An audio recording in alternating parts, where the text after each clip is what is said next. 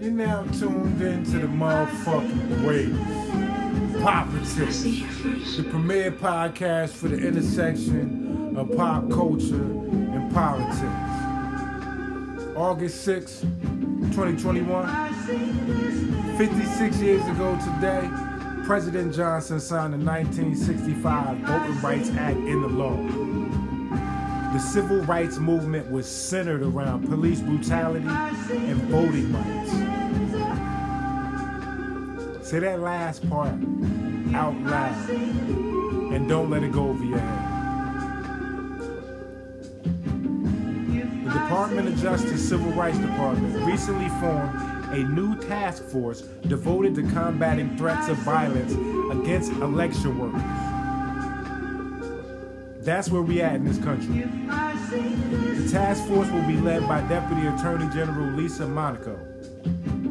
Jeffrey Bossert Clark, the Justice Department official who spearheaded an effort to overturn the 2020 election, sought, sought to convince the Georgia General Assembly to throw out the actual results of the race and award its electoral votes to Trump instead. In a draft letter sent last December, Clark alleged that mass voter fraud had compromised the legitimacy of Georgia's election.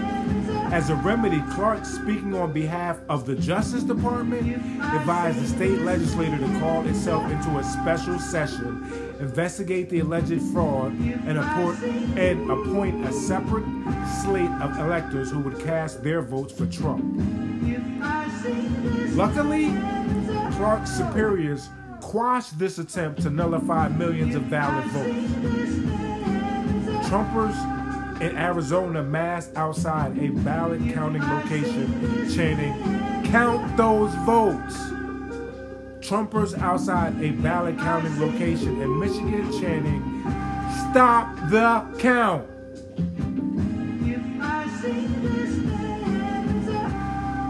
I'm telling you, the racism is so blatant, it's disgusting. They truly believe black votes don't count. Because if you don't count our vote, Trump won. Because he won with a majority of white voters. But we were never fooled. And he mad.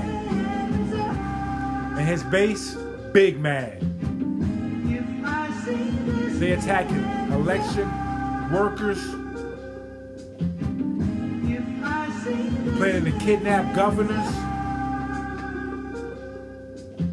attacking healthcare workers at school board meetings, blaming the withdrawal of troops from Afghanistan on CRT. Man, I'm telling you, know, they trying to they trying to make black votes not count.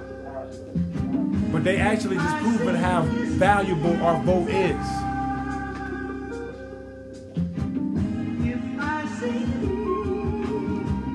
Politics, the premier podcast for the intersection of pop culture and politics.